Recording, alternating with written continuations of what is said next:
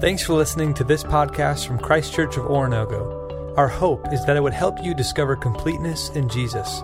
Now for this week's teaching.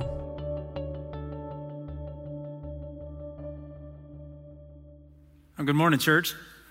I'm going to change gears on you here. I need you to turn to 2 Corinthians chapter 8. We're going to be looking at both Paul's comments to uh, the church in Corinth. We read, or just had read for us, 1 Corinthians 16, in the last chapter of his first letter, and we're going to be jumping over to 2 Corinthians for just a moment. And so, if you open your Bibles to chapter 8, I'll explain how this all fits together. The one thing I want to say as we begin is please remember that Paul is not in this letter to the churches going, oh, and by the way, let's talk about this. He's actually stringing together his concept of what it means to be unified in Christ, to live out the wisdom of God, and to accomplish the purposes of this cruciformed life. So, the more I think about my life, the more I begin to identify that when I was younger, I was a brat. I'm probably the only one who's concluded that, but I was. There were moments in my life I look back and I, I myself the question my parents were asking me, why did you do that? And I'm not really sure why, except I was immature or selfish and a combination of both. But growing up, as many of you have heard me say for years now, I'm one of four boys. There were, there were three of us born within five years of one another, and then my little brother was born six years later. So he really didn't experience much of what the three of us did. But one of the things I remember growing up, when we were old enough, we had to do dishes after dinner. And now, because of that, there was no dishwasher because my dad said they gave birth to three, so he didn't need to buy one. And he thought he was really funny. But my dad had a theory, and this is how our system worked, that we just did it in rotation. One night you scraped, or he called it ridding the dishes up, which is so grammatically improper, but you, you scraped the dishes, you rinse the dishes, you stack the dishes that were dirty, and then someone came in after you were done and they washed the dishes and put them in the rack, and then someone came in after they were done and dried the dishes and put everything back where it went. And this is the system. So if you got the dishes ready one night, the next night you were the dishwasher, and the following night you were the dryer and put her away, right? Makes simple sense. But because there were three boys and we were all within five years age of one another, we didn't always get along well. So, one of two things would happen. We would either get goofing around and break things, or we would fight. And so, my parents just worked it out that none of the three of us could be in the kitchen at the same time. So, in this rotation, one person went in, they were extracted, the next person went in, he was extracted until the job was done. Now, I tell you all that, I know you don't care, but I'm going to tell you anyway. In one particular time, I was in a pouting mood. See, I believe, still to this day, I believe there, were, there was a conspiracy that every night that I had to wash the dishes, we had macaroni and cheese. And that nasty stuff would cling to whatever casserole dish mom would make it in. And if she just mixed the Kraft kind in a pan on the stove, that was the worst thing ever. I would rather have taken my allowance and bought her a new pan than to try to clean that stupid thing. And then there were certain nights that I would get the fried pork chops and macaroni and cheese, and I knew my parents didn't love me at all. Now, my parents would tell you because I was a brat, I could pout. I think I have the spiritual gift of pouting. I still have it. I fight it, but I still have it. And my parents knew what day it was that I had to wash dishes by the way I woke up. How I grumbled, how my bottom lip stuck out, how I was just a snot the entire day. And they used to make fun of it, which always was so helpful. But they could tell when it was dishwashing day. And I remember one particular night that we had pork chops and mac and cheese, and I love pork chops. I, it's one of my favorite meals of all time, except when I had to clean up after it. And that night we had pork chops and we had mac and cheese, and I was pouting and I was ticked. And I simply said to my dad, My brother got all the dishes ready, and he said, The dishes are ready to be washed. And my mom and dad were home. My dad would work odd shifts, so when he was home at night, it was special. And they were sitting down the basement. I went down in the family room and I said, Can I do the dishes tomorrow? And surprise of all surprise, my dad said, Okay. And I thought, Oh my gosh. The sun came up, the flowers were growing in winter. Dogs were dancing in our park or in our driveway. It was a celebration of all celebrations. I thought, sweet. And my disposition changed. They said I became nice and social. I went to bed. I was so excited. I knew when I came home from school I'd have to do the dishes. But that was hours from now. And then I remember getting off the school bus, and, and I lived in a neighborhood which was so blessed, just a bunch of boys my age. And so after school, we'd all run in, change out of our school clothes. That's a concept that's been lost. But I'd change out of my school clothes and put on my play clothes, and we would go out, and whatever sport was in season, we would go play basketball or football or baseball, whatever it was, we would all meet in someone's yard and go play. That particular day, I was like, ooh, bad choice last night. I didn't get to go play ball. Then I went in the house, and I saw the dishes still piled up. The, the dish angel didn't show up and clean it. They were all there as they were left the night before, and I learned a valuable lesson that day. I learned a huge lesson that day. It took me, this is no exaggeration, it took me the entire time from when I got home to school until mom was ready to make dinner that night to get those dishes cleaned and put away and dried and everything that needed to be done. I learned a huge lesson that day. The why is as important as the how. You see, what my parents let me learn because I was hard headed was if you take care of what needs to be taken care of immediately, it's not lingering and it's a lot easier. I remember scraping that frying pan and that casserole dish to get all that out because my parents would inspect it before we could put it away. And my mom walked upstairs. She wasn't being mean. She's like, No, honey, that's not clean enough. She needed that casserole dish for what she was making for dinner tonight.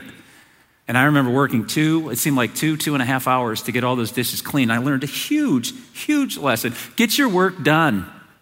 Take care of what needs to be taken care of immediately, and it always goes better than when you delay and you wait. I learned that in college too, and that's another story. You see, when you understand the why, the how makes more sense. And I want us to understand this. When we understand the why that of God, what God asks us, the how is a blessing. When you try to do the what of God without understanding the why behind it, the how can be punitive. So my parents taught me a huge lesson. It's a lesson, and I'm not exaggerating. I still think of regularly. Get it done. I'm a list guy. I wake up every day. Here's three things I need to do, and I prioritize them by the ugly to the fun. And you kill the ugly first so that you can enjoy the third one. And then at the end of your day, you feel like you accomplished something. We're going to talk about something that God, through Paul, is calling all of us to do. But if you don't understand the why, the how can become troublesome. But let's look at the why. Paul is writing this letter, as we know, to a group of people in Corinth. There had been a famine in the land. It's recorded in the book of Acts. And it was really striking the church. Not that it was a persecution on the church, but the church were not always the wealthy and famous in the community. They were some of the poor, the blue collar workers, and the famine was striking, and it was hurting the church, specifically the churches in Jerusalem. And so Paul writes to the people of Galatia and Rome and Corinth, and he says, I'd like to collect up an offering from those of you to help our brothers and sisters in Jerusalem do ministry and to care for one another and to be the people God's called us to be. Remember, the people in Corinth struggled with being disunified with the haves and the have nots, with the important people and the unimportant people. So Paul writes them in this letter when he's talking about unity and the, the wisdom of God found through the cross of Jesus Christ, he talks about sacrifice. That's why Paul's talking about money here, because he's connecting it to the purposes we all have to sacrifice for the work of the kingdom, to be partners in the gospel. And so Paul writes this letter and he's talking about the why they give. And then before he talks about how they give. You see, the offering centers around the grace of God and the way that his grace flows through us. This is why God asks us to serve. This is why God asks us to give. This is why God asks us to pray. This is why God asks us to study. This is why God asks us of everything. When we know the why, the how can be a blessing. If we don't understand the why, the, the how of it all becomes a curse. And I just want to remind you, maybe some of you are joining us in this series later in as you've come back to the public worship or joining us online. This whole series is how the man on the cross and the work on the cross changes us, how it forms us. And the cross compels us to give. We know this because even in verse 3 of chapter 16, and we'll get back there in just a moment, but in chapter 16 of the first letter, he uses the word gift, which is actually the word grace. That the grace of God is what helps us understand the why behind what we do. But let's go ahead and look at it, and we'll look at it in 2 Corinthians chapter 8. We begin with the why. We give out of an abundance of grace. We give out of an abundance of grace. This is the decider whether or not you and I are giving. We give when we know we've been blessed by God. We won't give if we think it's ours. That this is what we've earned, this is what we've accomplished, this is what we have done verse 1 of chapter 8. And now, brothers and sisters, we want you to know about the grace that God has given the Macedonian churches. Paul's using an example of another group of believers, and he said, When I came to them and said, There's an opportunity to bless other people, they were more than generous. In fact, they were troubled in their generosity. They started giving too much. In verse 7, He says to the people in Corinth now, But since you excel in everything, in faith and speech and knowledge and complete earnestness and the love we have kindled in you, see that you also excel in the grace of giving. I love this. Paul is going back and saying, Remember how in chapters 12, 13, and 14 of this letter, that they were thinking that they were somebody's because they spoke in tongues or they prophesied or they healed and they did these amazing things? Paul said, That's amazing that God has gifted you in this way. He's also going to gift you in being generous, in being sacrificial. How? Because you've received grace. Verse 9 For you know that the grace of our Lord Jesus Christ, that though he was rich, yet for your sake he became poor, so that you through his poverty might become rich. Remember, we're being shaped by the cross, right? Generosity is not what a church asks of its people so that we can pay our bills. Generosity is what God does in people when they understand grace. So we need to come to grips with the fact that we live in a world that we're torn. That yes, we have to care, care for ourselves, and yes, we have to protect ourselves, and yes, we have to look out in our best interest. All of this is true. But our hearts can be persuaded away from God. And it's when the grace of God becomes real to us and important to us that generosity becomes second nature to us. Look at verses 1 and 2 with me again. We want you to know about the grace that God has given the Macedonian churches. In the midst of a very severe trial, their overflowing joy and their extreme poverty welled up in rich generosity. Now, I'm not a math major, but if you take verse 2, logically, that doesn't add up. That under their own severe trial, they had overflowing joy with incredible poverty, and it caused them to be generous. Well, how can you be generous when you're in extreme poverty? Because the amount doesn't matter, it's the faith behind it. It's the grace that you offer, it's the grace that you give. They were in extreme poverty. They were taking up money for a church in famine when they themselves were in famine. They saw others' needs. This is what Paul has been telling the people of Corinth over and over. You must look beyond your own freedom, your own rights, your own interests to what serves the common good. And he uses the people of Macedonia and the, the Christians in that area to give a perfect example. And then in verse 8, I'm not commanding you but I want to test the sincerity of your love by comparing it with the earnestness of others. I am showing you what's possible, Paul says. I'm not commanding you to do this because love should not be commanded. Love should be offered. Love should be freely given. He said, I'm not commanding you, but I want to test the sincerity of your love. Remember that our generosity comes from either a firm understanding of the grace of God in our lives or it doesn't. So we realize here that what Paul is teaching us simply is that out of the grace of, of Christ and the example of Jesus, people choose to be generous. The second point he brings, the why behind his call for generosity, is we give as a demonstration of the gospel. We give to demonstrate what was done for us. The way we speak, the way we serve, the way we give, the way we act, the way we gather, all of these things consistently in this first letter to the people of Corinth has been based on if Christ has changed you, you will be changed. And you will demonstrate that. You'll demonstrate the goodness of the gospel. Verse 9. We're going to read this just a few times this morning because 2 Corinthians 8 9 is fundamental to understanding the why behind generosity. For you know the grace of our Lord Jesus Christ, that though he was rich, yet for your sake he became poor, so that you through his poverty might become rich. How do you and I, shaped by the cross, live our lives in such a way that people know that know more than that we're right about theology or that we're right about this position? How do they know that we are made that we live righteous lives because of the one who died for us? The one who shaped us by his sacrifice. The one who altered our existence so that we might be a blessing and a light to those who don't know him. How does the gospel affect giving? I hope this isn't a self serving illustration, but let me loop back to where I began to tell you why I began that way.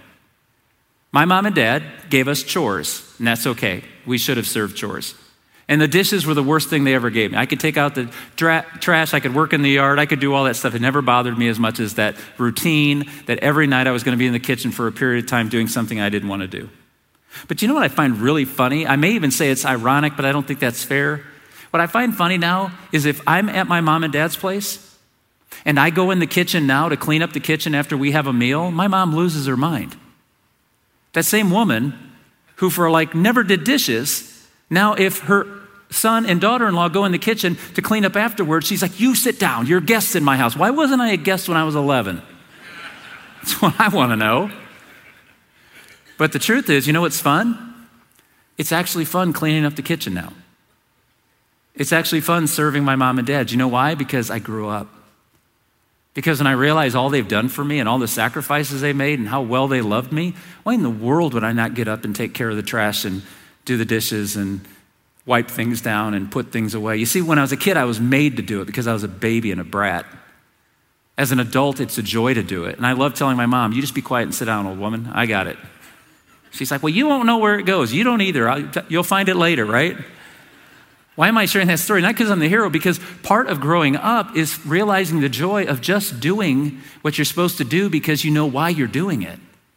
It's living out. I am actually, in a way, by doing the kitchen in my mom's house, loving her the way I should have loved her for free when I was a kid. And Paul is saying to the churches there's an opportunity in front of all of us to be generous because it demonstrates how the gospel has changed us and how the gospel sacrifices for others. Third thing that we do this is the why we give to promote thanksgiving to God. We give because of abundance of grace, we give because it demonstrates the gospel, and we promote our thanksgiving to God. We give because He deserves it. Verse 11 You will be enriched in every way so that you can be generous on every occasion, and through us, your generosity will result in thanksgiving to God. I love this. You'll be enriched by doing it. You will demonstrate generosity in a world that doesn't understand it, and God will receive thanksgiving for it. This is why we're to give. And so if we get caught up in the, well, how, right? How do I have to? And, and what's the minimum amount? And, and so on and so forth. Stop, stop, stop, stop, stop, stop. When you're worried more about the how than the why, because this is it. When you understand why we're generous, the how takes care of itself. The how's not an argument. People want to know, well, how much do I have to give? And uh, does it have to be that? Is it always 10%? Can it be less? Can it be more? What can it be? And I'm not even going to answer any of those questions today, not because I'm afraid of hard conversations, but because we're missing the point. We're asking the wrong question. How we give is simply comes from the heart for why we give. But jump back with me now to 1 Corinthians chapter 16, the first four verses. This is where Paul explains the how. It's real simple, and I won't spend a whole lot of time on it because it's, it's applicable to every single person. And he just gives simple standards that he asks of God's people who have been blessed by grace, who want to praise God and live out the gospel. This is what we will do. First of all, each gives. Each one of us will give. Verse 2. Each one of you should set aside a sum of money. It's clear. This is not written to certain members of the church, it's not written to the elite, it's not written to the rich. It's written to every single person who's been blessed by the gospel that each one of us will give if Christ has been a blessing to us. It just makes sense. The same grace of God that saved all of us and the same cross compels us to give so that others might know the story of the gospel. The next thing he teaches is that we give together. There are no heroes in this. Some will give so much more than others because of their place in life, but all of us give together. He says in verse 2 again, you should set aside a sum of money in keeping with your income, saving it up so that when I come, no collections will have to be made. You might, well, what's the most important part of this giving together? It is saving it up. Uh, here's, the, here's a flaw in the American system. Because of the way our finances are set up in America, we believe there's always going to be more. Right? I remember my grandfather embedding that in my head as a young child, having his living through the Depression. It's like, how do you know there'll be more? How do you know you'll have a job in a month? How do you know you'll have this? And boy, our whole economy's been turned upside down because of the changes this year that caused everybody who thinks there's always going to be a, a wealthy tomorrow to find out that there wasn't. And so, in the midst of all of this, Paul says you need to choose to save up now.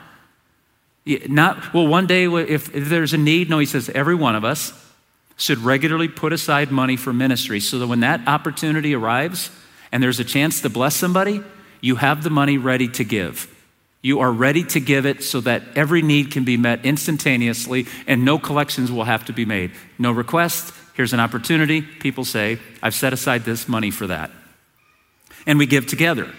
Those monies were brought together as a church. You find it in the book of Acts that they brought their things together, they sold their possessions, they made sure that everybody had what they need, and where did they bring it? They brought it to the leaders of their local congregation who were entrusted by God with this, and that money was given to the needs. Paul said, I want you to all collect the money, I want you to put it aside so that when I come, no collection will have to be made. You'll bring that in, excuse me, and I will take it and deliver it. Well, actually, Paul says, I'm going to send someone to deliver it because Paul wanted to make sure that it was never about him. So we give together. In the book, in the book of Acts, chapters 2 and 4 are examples of how the people of God understood this from the very beginning that the message of the gospel needs to go out to all corners of the world, and they sacrificed each and every week to make sure that was possible. We give intentionally. Again, we're landing in these few, uh, few rather short four verses. But in verse 2, he says, On the first day of each week, each one of you should put aside a, sum of money. Now, some people get technical with this, and I don't think we need to. And let me, I'm not trying to explain what Paul clearly says, but understand the context. Things were different in Paul's day than they are in ours. People, people get paid around here, people get paid weekly or by, you know, twice a month or monthly or quarterly or annually. And so he's not saying that you should set aside that every week is the important thing. He says it's the concept of when you're paid, when you're compensated. You should set aside the amount of money to honor God, to, to make a sacrifice for this purpose so that the gospel message goes forward. They didn't have bank accounts, they couldn't draw advance on their paychecks. So when they got paid, they set aside that amount of money and they gave their first fruits to the Lord, not their last, not what was left. But they made a choice in the very beginning that when I get paid, I'm going to give this amount of money to ministry and they set it aside and they dedicated it to the Lord, and it was given. And so, where your first week comes from is really up to you. If you're paid monthly, then when you're paid, Paul encourages all of us, each one of us should give. We should give together corporately, no heroes, no saviors, everyone doing their part, and we should give intentionally. We should make a choice. And these are conversations. If you've never had these conversations in your family, now would be a great opportunity to sit down and say, what could we give? What would we like to give so that the message of ministry goes throughout the globe? The cross compels us to intentionally give of everything we have, as Jesus gave of everything he has. And the words put aside something in the original language is an ongoing imperative. In other words, let me tell you what that grammar says. It says to put aside something means continuously ongoing. Not a one time thing, not a, well, this is a cause that's worthy. No, you, you stop and you go, I'm going to continue to set aside funds for ministry as God gives me an opportunity to be a blessing. We give proportionately. Verse 2 in keeping with your income. I could get into a lot of teaching right now, and I'm not intending to, and I'm not avoiding it, but it's just, it's not necessary to the core of what we're talking about this morning. But how much people give in keeping with your income. It's not equal giving, it's equal sacrifice. It's equal commitment. It's equal blessing. And some people in this room are able to write a big check, and some people in this room would be able to give a widow's mite each and every week. God will be honored by your commitment to Him, not the amount you give. It's a statement of commitment and purpose. And Paul knows that different members of the church have prospered financially and will give accordingly. And the principles in 2 Corinthians 8 and 9 continue on these lines. Paul is consistent when he says that there's work in the kingdom that needs to be done, and we can encourage those doing it. And we give with accountability. The last principle that Paul teaches is important. We give with accountability. And this is in verses 3 and 4. He says, Then when I arrive, I will give letters of introduction to the men you approve and send them with your gift to Jerusalem. If it seems advisable for me to go also, they will accompany me. I like what Paul does here is he says, listen, I don't want this to be about me. And, I, and remember that there were some trust issues between Paul and this church. And Paul said, here, collect this money because I, I want to be able to send it to Jerusalem and support the churches of Galatia and Rome that are sending monies also and the people of Macedonia. And we're going to send all this together. He said, I'm going to come get it. You guys collect it. You do with it. And then we'll send someone that you want to send. And if you don't want to send anybody, I'll take it. What's the point of this? This may seem like an incidental uh, moment between Paul and a church. Actually, it talks about transparency and accountability. One of the most dangerous things that has destroyed the church in my lifetime has been misuse of money, embezzlement, dishonesty, uh, people spending it on personal items that are not necessary while the purposes of the kingdom aren't being fulfilled.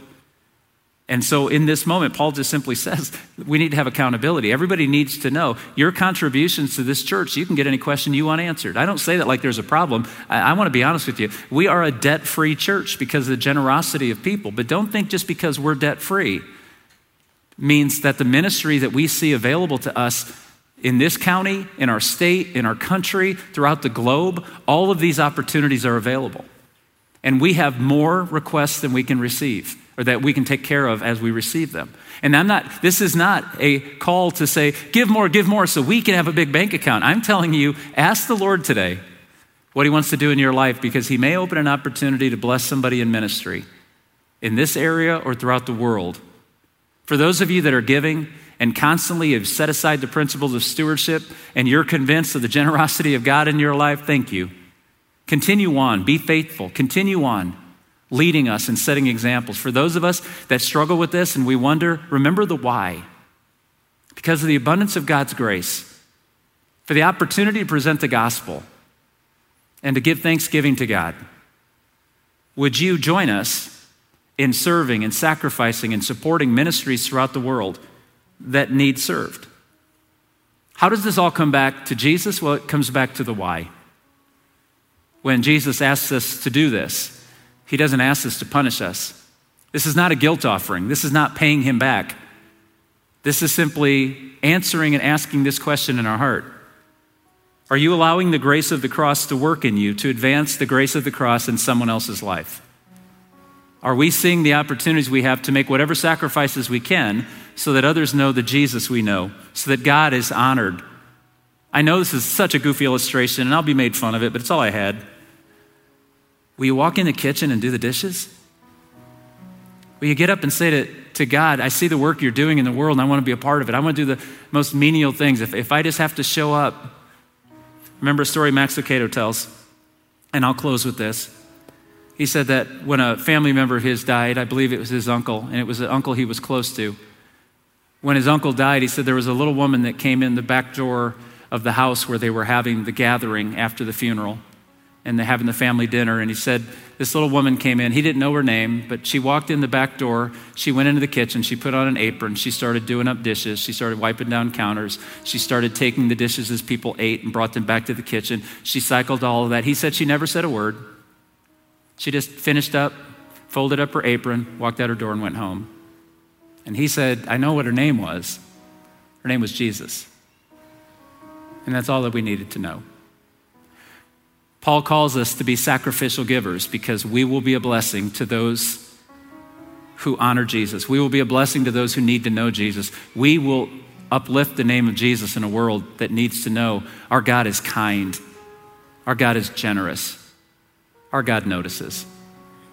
It's an opportunity for us this morning. We're going to ask you to remain seated for just a few moments, and Chip's going to lead us in a time of prayer, a time of meditation and thoughtfulness about the opportunity we have to do these little things of faith that make a difference. Thanks again for checking out this podcast. We hope this teaching helped you to discover completeness in Jesus and encourages you to help others do the same. For more resources or to learn about Christ Church in general, visit us online at cco.church.